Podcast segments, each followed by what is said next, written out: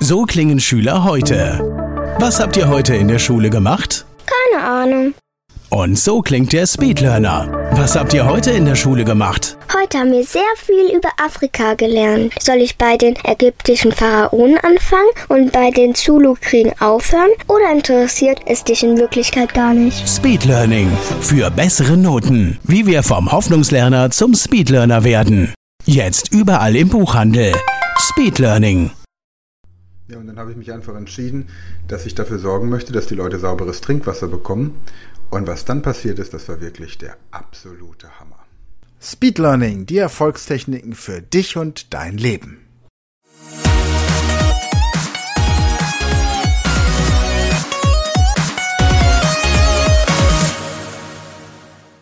Hallo ihr Speedlearner da draußen, herzlich willkommen zur heutigen Podcast-Folge am 9. November 2023. Und wer die letzten beiden Folgen mitbekommen hat, ich bin gerade aus Ghana zurückgekommen.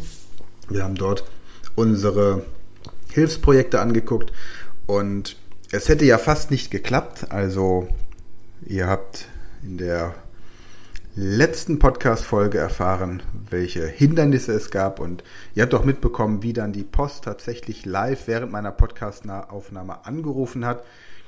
Was dann, als der Podcast fertig war, noch passiert ist, mein Briefträger, der Briefträger meines Vertrauens hat bei mir geklingelt und hat mir nochmal persönlich gesagt, dass er um 17 Uhr das Einschreiben vorbeibringen wird.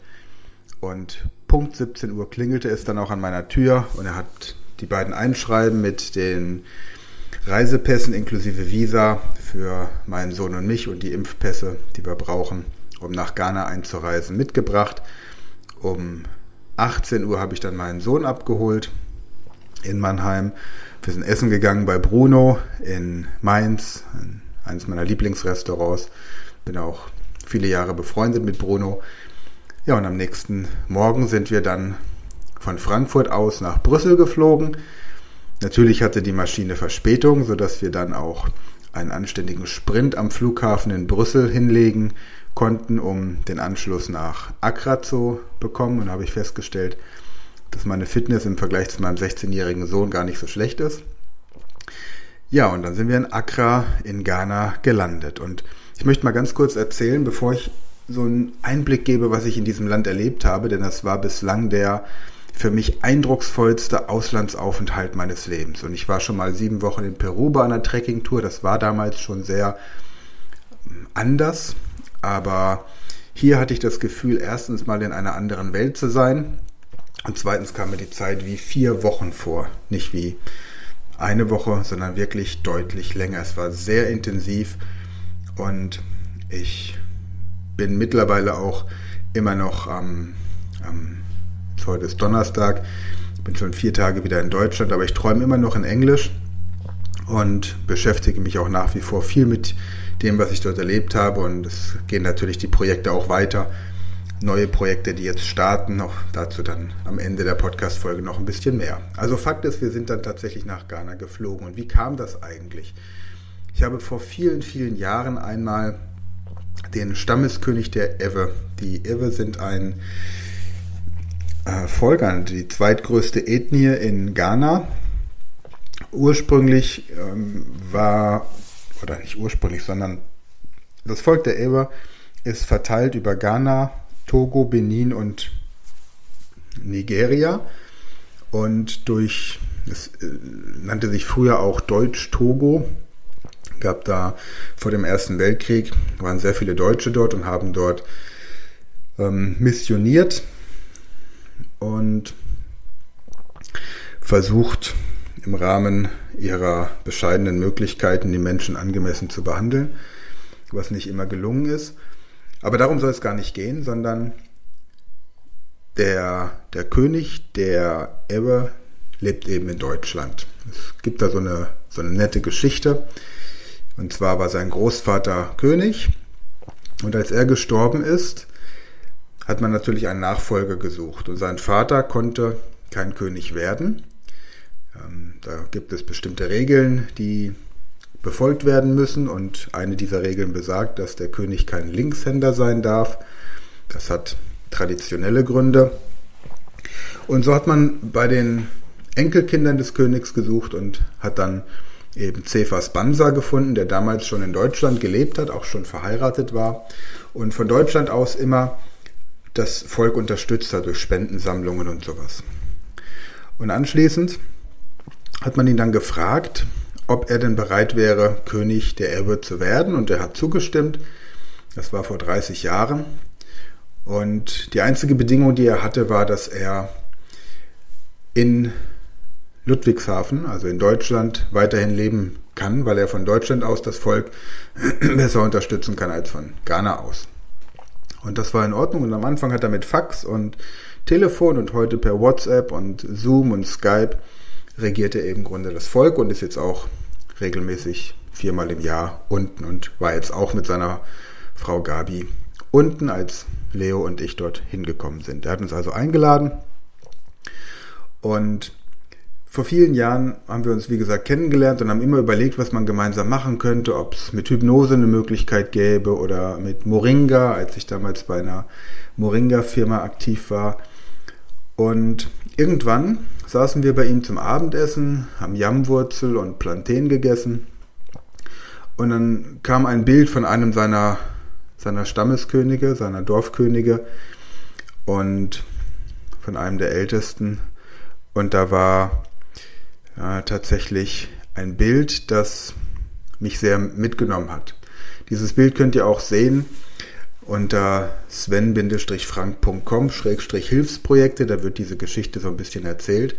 Und zwar sieht man dort Kinder, die aus einem Tümpel Wasser schöpfen.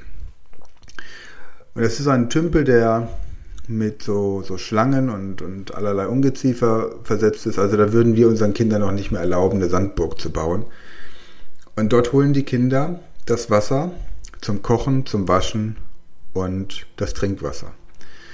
Und es gab dann noch weitere Bilder, die gezeigt haben, welche schlimmen Krankheiten die Kinder und Frauen und Männer dort aufgrund der schlechten Wasserqualität bekommen. Und dann, dann wollte ich unbedingt was machen. Ich habe zu dem Zeitpunkt immer gespendet. Also ich habe regelmäßig die großen Hilfsorganisationen unterstützt. Ich hatte zum Beispiel für Brot für die Welt gespendet, für Aktion Deutschland hilft habe ich gespendet.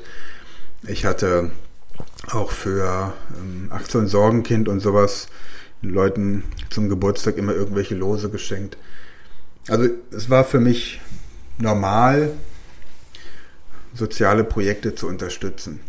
Ich hatte auch, als der Ukraine-Krieg begann zum Beispiel, eine große Sammelaktion gestartet mit Hilfsgütern und dann haben wir so einen kleinen Bus mit einer guten Freundin, die den nach Polen gebracht hat, hingeschickt. Aber das Problem war für mich immer, ich wusste nicht, kommen die Sachen wirklich an? Oder landen die Sachen, die wir dann nach Polen geschickt haben, für die ukrainischen Flüchtlinge irgendwo im Schredder oder, oder irgendwo anders? Ich habe bei Aktion Sorgenkind oder bei Brot für die Welt und anderen Projekten nie mitbekommen, dass ich ein Dankeschön bekommen habe, vielleicht eine kleine Spendenquittung, aber ich habe nie erfahren, was mit dem Geld wirklich passiert ist. Und ich habe auch schon für, für Kindergärten und Schulen Spenden eingegeben und dann gab es halt ein nettes Dankeschön, aber es war, es war irgendwie immer ein bisschen, ich fand es immer ein bisschen merkwürdig, nicht zu wissen, ob das Geld jetzt tatsächlich dafür verwendet wird. Und hier hatte ich den Eindruck, dass das ein bisschen anders sein könnte, weil König Banzer tatsächlich immer sehr großen Wert darauf legt, zum einen, dass 100% des Geldes tatsächlich auch für die Hilfsprojekte, für die es bestimmt ist, verwendet wird und zum anderen, dass die Menschen, die Geld spenden, auch entsprechend ja, honoriert werden. So, aber jetzt ist es eben so, ich sitze hier in Deutschland und da passieren in Ghana irgendwelche Sachen mit meinem Geld und ich wollte natürlich gucken, was, was ist da gewesen. Er hat mir Fotos geschickt dann, als der erste Brunnen stand, also in dem Dorf dieser Brunnen gebaut wurde und dann, dann stand der Brunnen und ich habe dort gesehen, da steht dann Speed Learning School, hat diesen Brunnen gesponsert und alles schön und gut. Aber dann wollte ich natürlich auch wissen, wie gut ist denn wirklich die Wasserqualität? Ist das eine Wasserqualität, bei der sogar ich als Nicht-Ghanaer, der die dortigen Bakterien und Viren nicht gewöhnt ist, dieses Wasser trinken könnte. Das sind alles Dinge, die, ich, die mich einfach gefragt haben. Ich wollte nur einfach nur wissen, ist das irgendwie jetzt ein Brunnen, dass die nicht so weit laufen müssen, aber ist die Qualität wirklich so gut? Denn es soll ja im Endeffekt tatsächlich auch wirklich einen großen Effekt haben. Außerdem hat mich Ghana schon immer interessiert. Ich hatte vor vielen, vielen Jahren mal einen jungen Mann aus Ghana, der acht Monate bei mir gewohnt hat, weil er an der Rettungsdienstschule, an der ich damals gewohnt habe, eine Ausbildung gemacht hat zum Rettungssanitäter. Das war Bismarck. Bismarck haben wir damals nach Deutschland geholt. Das war ein Brieffreund von mir, den ich über Videotext damals kennengelernt habe. Und dann haben wir ihm eine Ausbildung besorgt und mittlerweile lebt er in London. Wir werden uns um, um Silvester herum auch mal wieder treffen. Ja, und von daher war Ghana für mich, irgendwie ist Ghana immer in meinem Leben aufgetaucht. So, und jetzt war die Möglichkeit in den Herbstferien von Baden-Württemberg, als mein großer Sohn Ferien hatte, da eben runterzufliegen. Und es hat tatsächlich auch geklappt. Allen Zeichen zum Trotz, die darauf hingedeutet haben, dass ich nicht fliegen sollte, wir sind runtergeflogen. Dann sind wir dort gelandet und der König hat mich mit seiner Frau und seinem Bodyguard abgeholt. Und dann haben sie uns erstmal ins Hotel gebracht. Wir haben also die erste Nacht in Accra verbracht und sind am nächsten Tag dann 250 Kilometer nach Hokwe, dort in die Stadt, wo er eben dann sein Haus hat und auch quasi von in der Volta-Region da unten so die, die größte Stadt. Und 250 Kilometer, da denken wir jetzt, okay, das ist in zwei Stunden erledigt. Wir waren sechs Stunden unterwegs, weil die Straßen dort ab einer gewissen Stelle, hm, ich sag mal, breite Feldwege mit viel Schlaglöchern sind und man da sehr langsam und vorsichtig fahren muss, weil die Straße einfach nicht geteert ist.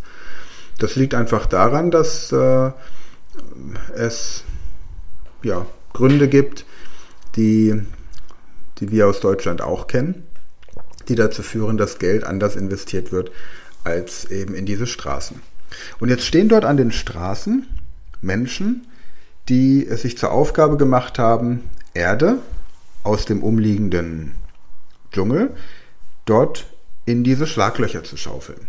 Und dann stehen sie dort, machen die Schlaglöcher zu, stehen dort und möchten dann dafür eine kleine Spende haben, was sie auch bekommen. Und das Paradoxe ist jetzt, man fragt sich, wieso machen sie nicht einfach alle Schlaglöcher zu und fertig? Aber sie können im Grunde, sie schütten immer nur eine Schaufel Sand in dieses Schlagloch, weil sie ja doof wären, wenn sie sich ihre eigene Einnahmequelle kaputt machen würden. Das heißt, in dem Moment, in dem die Schlaglöcher alle zu sind, bekommen die Leute kein Geld mehr. Man müsste also irgendwie einen Weg finden, dass man den Leuten sagt, kümmert euch darum, dass an diesem Straßenabschnitt, sagen wir mal 10 Kilometer, alle Schlaglöcher zu sind und dann bekommt ihr jeden Monat ein bestimmtes Gehalt. Aber so wie es im Moment läuft, haben die überhaupt kein Interesse, dass die Schlaglöcher alle komplett zu sind, denn in dem Moment verdienen sie kein Geld mehr. Und das hat mich so ein bisschen an die Mentalität erinnert, die deutsche Ärzte haben müssen. Denn in dem Moment, in dem alle Patienten gesund sind, verdienen sie ja auch kein Geld mehr. Man wird ja für die Krankenbehandlung bezahlt und nicht für die Gesunderhaltung.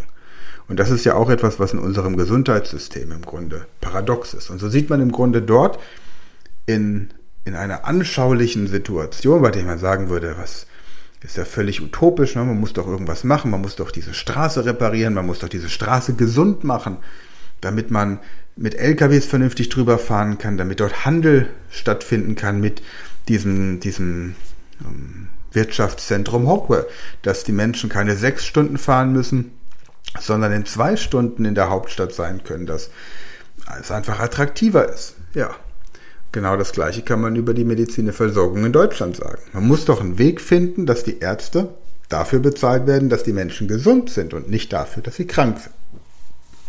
Aber das nur am Rande. Auf jeden Fall haben wir dann dort übernachtet. Am nächsten Tag mussten wir nochmal zu einer ähm, Ausweisbehörde und sind drei Stunden in die eine Richtung gefahren über diese Straße, haben den Ausweis abgeholt, sind drei Stunden wieder zurückgefahren. Hatten im Auto sehr gute Gespräche und mein Sohn war in der Zwischenzeit mit einem der Mitarbeiter des Königs unterwegs und was ich nicht wusste ist, das war ein Lehrer und die beiden sind zusammen in eine Schule gefahren. Und in dieser Schule, da hat mein Sohn mit seinen 16 Jahren, der mir im Flugzeug noch erzählt hat, dass sein Englisch, wie er es gesagt hat, total scheiße sei und er kein Englisch könne, weil er sich die Wörter nicht merken kann, plötzlich über die Klimaerwärmung auf Englisch spontan eine Unterrichtseinheit gehalten. Und ich war sehr stolz auf ihn, weil ich gemerkt habe, dass er irgendwie viel freier wird. Dieser, wer mich ein bisschen genauer kennt, der weiß, dass die Beziehung zu meinem großen Sohn nicht äh, so intensiv war in den letzten Jahren. Von daher war dieser Urlaub für uns etwas ganz Besonderes. Und als ich gesehen habe, haben mir dann Videos gezeigt, dass mein Sohn dort unterrichtet, spontan an dieser Schule. Ich meine, abgesehen davon, dass ich nie auf die Idee gekommen wäre, spontan an der Schule zu unterrichten. Er das einfach so tut und das auch noch auf Englisch, einfach großartig. Ja, und dann kam er und hat mir ganz stolz erzählt, als wir zurückgekommen sind, dass er einen Fußball gekauft hat, weil dieses Dorf, in dem die Schule ist, diese Schule hat zwar einen, einen Fußballplatz, aber die haben seit 15 Jahren keinen Fußball mehr. Und das ist für uns nicht nachvollziehbar. Verstehst du, das ist für uns nicht nachvollziehbar, dass ein, eine Schule nicht in der Lage ist, einen Fußball zu kaufen. Aber es gibt einfach kein Budget für einen Fußball. Ein Fußball kostet dort umgerechnet 10 Euro und das ist einfach Geld, das man dann lieber in eine Schuluniform oder in andere Kleidung oder in ja, Lebensmittel einfach investiert. So, auf jeden Fall hat er diesen Fußball gekauft, war ganz stolz. Wir sind am nächsten Tag auch hingefahren, haben den Fußball übergeben. Und da wurde mein Sohn von diesen Kindern wie ein kleiner König behandelt. Die haben sich so riesig über diesen Fußball gefreut. Die haben eine Traube um ihn gebildet. Sie haben seinen Namen gerufen. Und ich habe mir dann gedacht, das ist ein Fußball für eine ganze Schule. Wenn ich mir überlege, wie unsere Kinder manchmal reagieren, nachdem sie das achte Weihnachtsgeschenk ausgepackt haben, äh, nach dem zweiten Geschenk schon gar nicht mehr mitbekommen, was sie da überhaupt auspacken und dann einfach nur fragen, ob das schon alles war, muss ich sagen, das war komplett das Konträr.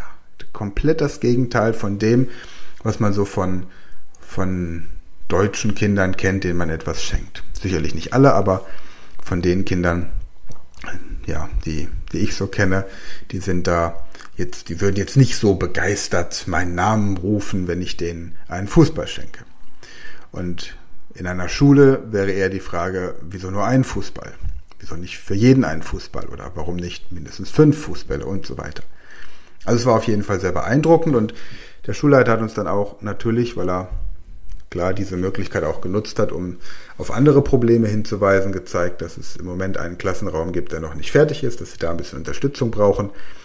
Und das ist jetzt ein Projekt, das sich mein Sohn tatsächlich auf die Fahne geschrieben hat. Das heißt, er möchte jetzt mit seiner Schule eine Aktion organisieren, auf die Beine stellen, um Spenden zu sammeln, um dort diesen Klassenraum fertigzustellen oder, wenn es gut läuft, sogar das Schulgebäude ein bisschen zu erneuern. Also das hat mich sehr beeindruckt, wie mein Sohn auch auf diese Situation dort reagiert hat. Ja, ansonsten sind wir dann am nächsten Tag in das Dorf gefahren, in dem der Trinkwasserbrunnen gebaut wurde. Und das war unglaublich, was uns da erwartet hat. Es wurde dann, die Dorfbewohner haben darauf bestanden und der König auch, also der, der Dorfkönig, es ist im Grunde so, jedes Dorf hat seinen eigenen König, das ist wie ein Bürgermeister, aber er hat viel mehr Rechte. Er ist nicht nur ähm, verantwortlich für dieses Volk, er ist tatsächlich richtig verantwortlich für dieses Volk, nicht nur für das Dorf. Nicht nur, dass er sich ein hübsches Häuschen hinstellt, das macht er nicht, sondern das Wohl des Dorfes steht im Vordergrund. Und er entscheidet auch in kleinen Rechtsfragen, die jetzt nicht den ghanaischen Staat betreffen, sondern so kleinere Vergehen. Auch da hat er eine Befugnis. Also es ist ein Diener sozusagen, der aber enormen Respekt hat. Und es ist auch nicht leicht, König zu werden.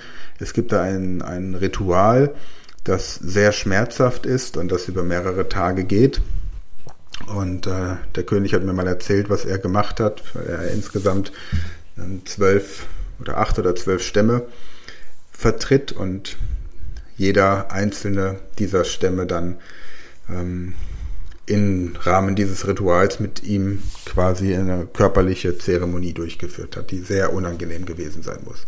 Einfach um zu gucken, ob man alle Eventualitäten inklusive Kriege, ähm, Hungersnöte, Naturkatastrophen oder was es eben gibt, aushalten würde. Und viele halten es eben nicht aus, deswegen ist es nicht leicht, König zu werden. Ja, so auf jeden Fall hat das Dorf darauf bestanden, uns zu Ehren eine Voodoo-Zeremonie zu machen. Das heißt, wir wurden tatsächlich Teil eines, eines Voodoo-Rituals und haben, wurden da auch aktiv mit eingebunden und haben am Ende auch Geschenke bekommen. Eine Halskette, ein Armband, also ein Armreif, so eine Armkette, selbst gemacht. Und mein Sohn auch. Und das waren erstmal nur schöne Schmuckaccessoires für uns. Wir haben dann später erst wirklich erlebt und gespürt, was das für, für Geschenke waren, die uns da gegeben wurden.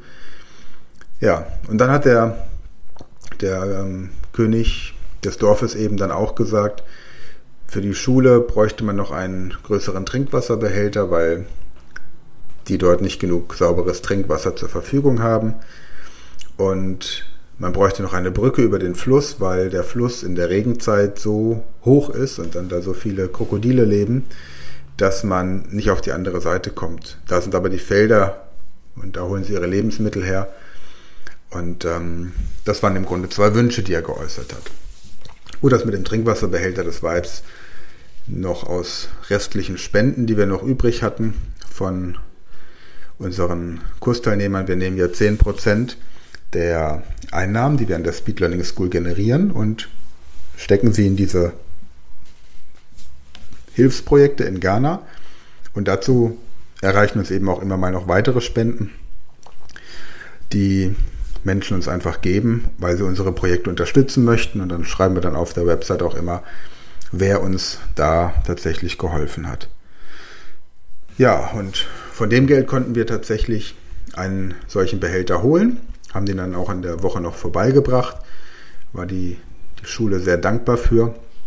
Brücke ist ein bisschen aufwendiger, da müssen wir jetzt mal gucken. So, und dann haben wir einen Tag tatsächlich auch eine touristische Aktion gehabt. Wir sind zu den Wasserfällen an der Grenze zu Togo, dem größten Wasserfall Westafrikas. Und haben da etwas erlebt, das auch sehr bizarr war. Wir mussten Eintritt bezahlen. Und zwar gibt es einen Preis für Ghana und einen Preis für Nicht-Ghana. Das ist soweit noch in Ordnung. Nur unmittelbar hinter diesem Bereich, wo man Eintritt bezahlt hat und wo man auch gekühltes Mineralwasser kaufen kann und sowas, da war eine Brücke mit einem Fluss. Hinter dem Fluss war eine Lodge, so ein Dschungelhotel da stand eine Waschmaschine. Und an dem Fluss waren die Dorfbewohner des Dorfes, die dort leben, die dort in dem Dorf leben und haben ihre Wäsche gewaschen und haben dort ihr Trinkwasser geholt. Das heißt, dieses Paradoxe ist, die Menschen verkaufen an die Touristen Wasser, das sie sich selbst nicht leisten können, tagtäglich. Nämlich abgepacktes Trinkwasser. Ich meine, die Touristen können nicht aus dem Fluss trinken, da ist der Urlaub gelaufen. Aber so dieser, dieser Kontrast, ich zahle einen Haufen Eintritt und dieses Dorf hat nichts davon. Da ist ein Hotel mit einer Waschmaschine und die Dorfbewohner direkt nebendran müssen ihre Wäsche im Fluss waschen. Also haben wir gesagt, das ist das nächste Projekt. Da wollen wir den nächsten Brunnen hinstellen. Und dafür sammeln wir im Moment gerade unsere, äh, unsere Spenden. Das heißt, da fließt im Moment, fließen im Moment die 10% hin und gleichzeitig eben auch Spenden. Und wir wenden uns im Moment einfach an Leute, jetzt fängt ja die Adventszeit an, wir wenden uns einfach an Leute, die im Advent regelmäßig spenden, schon in den letzten Jahren regelmäßig gespendet haben, die aber bislang nicht genau wussten, wo das Geld hinkommt und was mit dem Geld passiert und die jetzt einfach irgendwo hinspenden möchten, wo sie wissen, dass das Geld zu 100% ankommt und da kann sowohl ich als auch König Bansa sogar eine Garantie für übernehmen. Und darüber hinaus freuen wir uns natürlich auch über Menschen, die sagen, sie wollen dieses Projekt einfach unterstützen. Wie gesagt, so ein Einblick, wie das dann aussieht, findest du unter sven-frank.com-hilfsprojekte. Und was ansonsten sehr eindrucksvoll war, wir waren dann anschließend abends ähm, dann in dem, im Haus des Königs in Hockwell wieder und haben dann uns mit Krankenschwestern getroffen.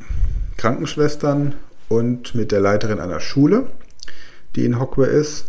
Und die Krankenschwestern, wir haben ja eine Kooperation mit Nirosh, mit Benu Medical Services.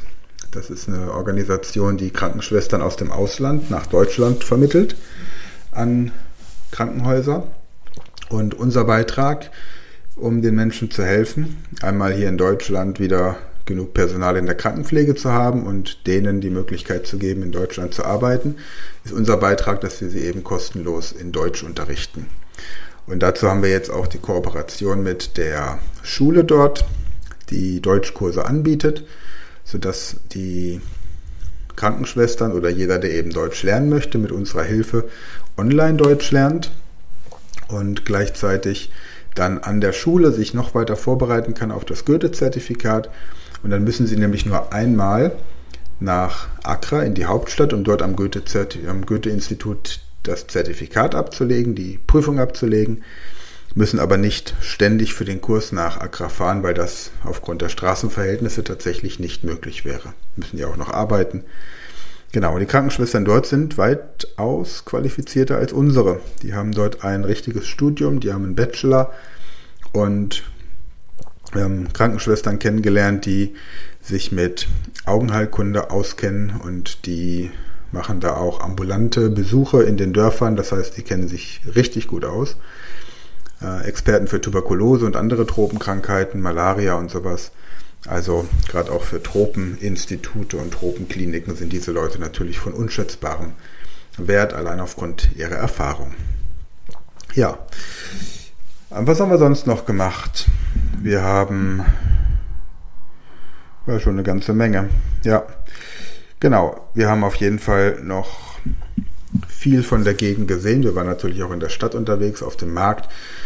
Und was wir gemerkt haben, es ist ja immer so dieses Gefühl, wenn man hier ähm, in Deutschland guckt, dass die Menschen, die aus dem Ausland kommen, nicht immer so willkommen sind.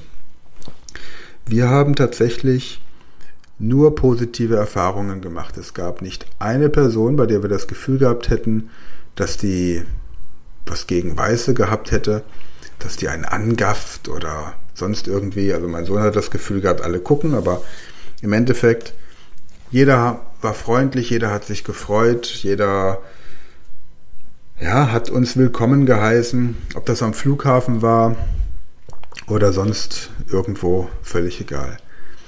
Und was dann passiert ist, das war ziemlich, ziemlich abgefahren. Wir waren dann am letzten Tag noch in der Hauptstadt in Accra, sind dort noch auf den Markt gegangen, um ein paar Souvenirs zu kaufen. Und ich hatte eben meine, mein afrikanisches Outfit an, also mein Batakali, das ist so ein, so ein Umhang, den man trägt, eine Mütze dazu. Und dazu die beiden Ketten.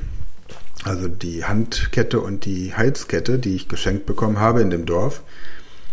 Und dann haben die Menschen mich plötzlich mit König angesprochen. In der Hauptstadt. Also man muss sich das jetzt so vorstellen, als würde man auf einem kleinen Dorf in Deutschland irgendeine, sagen wir mal, sagen wir mal, man würde die Ehrenbürgerschaft hier in Selzen bekommen. Und das sind 1000 Einwohner. Und hier ist man dann vielleicht im Dorf relativ bekannt, aber in Berlin würde das niemanden interessieren. Und völlig egal, welches Kleidungsstück du trägst. Sagen wir mal, du hast in einem kleinen bayerischen Dorf irgendeine besondere Tracht und die trägst du dort und die signalisiert, dass du etwas Besonderes erreicht hast. Dann interessiert das in Berlin auch keinen Menschen. Ich glaube, in Berlin interessiert sowieso nichts irgendjemanden. Aber ich bin in Accra durch diesen Markt gegangen und die Menschen haben mich wirklich angesprochen, als wäre ich ein König. Und damit meine ich jetzt nicht, dass die so getan haben, als wären die, äh, was weiß ich, so wie man das macht, dass man den, den Kunden als König betrachtet, sondern die haben wirklich, der, der eine hat mir das dann auch so gesagt, die haben, die haben stellenweise Angst vor mir gehabt, weil diese Kette, die ich um hatte, sich von den normalen Ketten, die man kaufen kann, mit einer einzigen Sache unterschieden hat. Und zwar hatte diese Kette eine kleine Kugel in der Mitte. Und dieser Kugel, diese Kugel hat eine besondere Bedeutung. Und solche Ketten bekommt man normalerweise nur, wenn man im Voodoo-Tempel war. Und dann heißt es, dass diese Kette nur für Könige rausgegeben wird. Das heißt, das, was ich in diesem Dorf erlebt habe, in dem wir den Trinkwasserbrunnen gebaut haben, war im Nachhinein betrachtet einer der größten Ehren, die mir zuteil werden konnten in diesem Dorf. Und das habe ich in Accra in der Hauptstadt auf dem Markt erlebt. Ich habe es aber auch in Accra auf dem Flughafen erlebt, wie das Sicherheitspersonal reagiert hat. Ich habe das sogar in Brüssel am Flughafen erlebt, dass wildfremde Menschen afrikanischer Herkunft mich darauf ansprechen. Ich habe sogar in Frankfurt am Flughafen erlebt. Und ich meine, nochmal, wenn ich jetzt in so einem kleinen wenn ich in so einem, so einem Markt bin und ich davon ausgehe, dass die Menschen dort einfache Markthändler sind und man die vielleicht noch mit Voodoo beeindruckt oder es einfach deren Religion ist, so wie es bei uns eben Christen gibt, die in die Kirche gehen und die sich bekreuzigen, wenn keine Ahnung was jemand flucht oder so. Aber wirklich Sicherheitspersonal am Flughafen, Menschen im Anzug, die mich angesprochen haben und gesagt haben, dass ihnen das Outfit gefällt und äh, die Bedeutung erklärt haben und sowas. Also sowas würde man in Deutschland nicht erleben. Ja, also, lange Rede, kurzer Sinn. Es hat geklappt, ich war in Ghana. Es war, wie gesagt, eine völlig andere Welt. Es war der beeindrucksvoll, der beeindruckendste Auslandsaufenthalt, ich möchte nicht sagen Urlaub, denn Urlaub war es nicht wirklich. Es war zwar immer schön warm und wir hatten auch extrem leckeres Essen, aber Urlaub ist ein bisschen mit ein bisschen weniger mh, hm, Terminen verbunden. Aber es war, ja genau, wir hatten am Ende hatten wir tatsächlich auch noch einen, einen Abstecher in einer Klinik für alternative Medizin, wo moderne Techniken zur Krebstherapie vorgestellt werden. Und da werden wir auch jetzt äh, mal gucken, ob wir da nicht mit deren Verfahren eine Studie aufgestellt bekommen. Da treffe ich mich in Darmstadt jetzt demnächst mit dem entsprechenden Ansprechpartner hier in Deutschland. Also es gibt so viele Dinge, die dort gelaufen sind. Es war wirklich großartig und es hat mich mehr und mehr motiviert, einmal zu sehen, dass unsere Hilfsprojekte tatsächlich ankommen, dass es nicht einfach nur eine, eine Spende ist, sondern es ist im Grunde, es entwickelt sich daraus jetzt auch eine Art Zusammenarbeit auf Augenhöhe, was ganz wichtig ist. Denn das eine ist zu sagen, man gibt den Leuten Geld, gibt ihnen die Möglichkeit. Das andere ist aber zu sagen, man hat dann zum Beispiel ein Dorf, in, mit dem man Handel betreiben kann.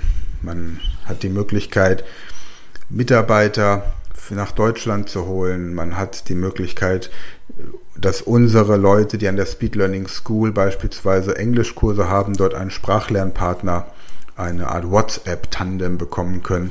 Die Leute, die bei uns die Ausbildung zum Speed Learning Coach mit Schwerpunkt Fremdsprachen machen, haben die Möglichkeit, dort an der Schule dann auch zu unterrichten. Also es ist ein Geben und Nehmen sodass jede Seite tatsächlich enorm profitieren kann. Und was ich auch gemacht habe, ich habe aus dem Brunnen getrunken, den wir dort gebaut haben. Ich habe von dem Wasser getrunken und es hat überhaupt keine Auswirkung auf meine Verdauung gehabt. Normalerweise hätte mich dieses Wasser, wenn es auch nur ein bisschen verunreinigt gewesen wäre mit Bakterien oder sonst irgendwas, hätte mich das komplett aus den Socken gehauen. Ich habe sowas mal in Peru erlebt. Und äh, dann werden die nächsten drei, vier Tage tatsächlich äh, nicht besonders angenehm gewesen, aber es ist absolut beste Trinkwasserqualität und ja, wahrscheinlich besser als unser Leitungswasser hier. Von daher wird unser Engagement in Ghana auch weiterhin so bleiben. Wir haben jetzt tatsächlich auch schon die ersten Menschen, die uns äh, Unterstützung zugesagt haben. Wir haben schon drei Leute, die gesagt haben, vier Leute sogar, die gesagt haben, sie möchten was spenden, indem wir die, die Spenden, ähm, die Kontonummer von dem Verein des Königs gegeben haben. Wir haben das erste Paket jetzt schon wieder bekommen mit Spenden von Handys und Tablets, also gebrauchte Handys und Tablets, die nicht mehr benötigt werden, die wir mit runternehmen für die Leute dann beim nächsten Mal. Ich werde im September nächsten Jahres das nächste Mal dort sein, habe dort eine Einladung, um tatsächlich mit den Königen von Ghana, Togo, Benin und Nigeria am Voodoo-Ritual teilzunehmen. Das ist auch etwas, da kommen Weiße normalerweise nicht hin. Und wir wollen auf jeden Fall gucken, dass wir dieses Jahr noch den nächsten Brunnen fertig kriegen. Deswegen, wenn du jemanden kennst, der in der Adventszeit Geld spendet an verschiedene Organisationen. Und wenn diese Person Wert darauf legt, zu wissen, dass das Geld zu 100% dort ankommt, wo es hinkommen soll, und wenn diese Person auch wissen möchte, was mit dem Geld passiert, dann stell doch bitte den Kontakt her, denn dann geben wir einfach die, die Informationen. Alternativ teile unsere Website oder meine Website sven-frank.com Hilfsprojekte und dann findest du dort einmal die Informationen zu unseren Projekten, was uns oder was mich speziell motiviert hat, mich dort zu engagieren. Du findest den Link zur Website von König Bansa.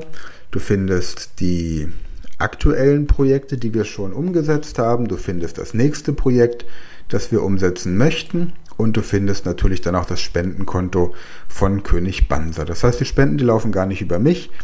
Von mir laufen die 10% der Kurseinnahmen auf das Konto von König Bansa und alles andere verweise ich direkt auf König Bansa, weil er nämlich als e.V auch für Spendenbeiträge ab 200 Euro eine Spendenquittung ausstellen kann. Und ähm, wir hatten tatsächlich jetzt auch Leute, die monatliche Daueraufträge gemacht haben mit Spenden. Wir hatten Unternehmen, die große Spenden hatten. Ja, und wenn du dir auf der Website diesen Brunnen anguckst und siehst, dass da das Firmenlogo drauf ist und du gerne wissen möchtest, was du tun kannst, um einen Brunnen zu bauen, auf dem dein Firmenlogo drauf ist, dann kontaktiere mich gerne und dann besprechen wir, welche Möglichkeiten es gibt. Und wer weiß, wenn du dann mal auch einen Brunnen mit deiner Firma gebaut hast, vielleicht fliegen wir dann nächstes Jahr im September einfach gemeinsam nach Ghana. Mal gucken. Also, auf jeden Fall, mein Sohn und ich, wir sind begeistert von diesem Land, von den Leuten. Wir haben ganz viel Kontakte und ähm, schreibe auch jetzt jeden Tag über WhatsApp mit diesen Menschen. Da wird noch viel passieren. Und meinem Postboten habe ich natürlich eine Maske mitgebracht aus Ghana, eine handgeschnitzte. Und da ist das ghanaische Symbol für Hoffnung drauf. Ja, die Hoffnung, die war gut. Ich hatte gehofft, dass ich noch pünktlich meinen Ausweis bekomme und er hat es möglich gemacht, deswegen verdient er das auch. Also, nochmal mein Aufruf. Wenn du jemanden kennst oder vielleicht sogar selbst zu den Menschen gehörst, die gerade in der Adventszeit oder auch sonst spenden und wohltätige Projekte unterstützen, dann Überleg mal, ob du nicht einen Teil oder vielleicht das, was du immer spendest, dieses Mal unserem Brunnenprojekt, unserem Trinkwasserprojekt spenden möchtest, alternativ auch dem Bau der Brücke oder dem Bau der Schule. Das sind so die drei Dinge, die wir uns jetzt auf die Fahne geschrieben haben. Wenn du jemanden kennst, der regelmäßig spendet, dann erzähl ihm gerne von diesem Projekt und stell den Kontakt her. Wenn du eine Firma bist, die sagt, ich möchte gerne einen Brunnen, eine Schule oder eine Brücke spenden, dann nimm Kontakt mit uns auf. Dann besprechen wir, wie wir das machen können und werden auch zusehen, dass es eben eine, ein Geben und ein Nehmen ist. Das heißt, es wird auch da eine Kooperation auf Augenhöhe sein. Und ansonsten erzähl gerne jedem, der das hören möchte oder nicht von diesem Projekt. freue mich, wenn du da ein bisschen Werbung für uns machst. Ansonsten für heute erstmal danke fürs Zuhören, danke fürs Einschalten, danke für positive Bewertungen dieses Podcasts und dann hören wir uns nächste Woche wieder. Bis dahin eine gute Zeit. Das war eine neue Folge der Podcast-Reihe Speed Learning, die Erfolgstechniken für dich und dein Leben. Und wenn du auch Teil der großen Speed Learning Community werden möchtest, dann gehe jetzt auf unsere Website speedlearning.school, registriere dich und werde Speed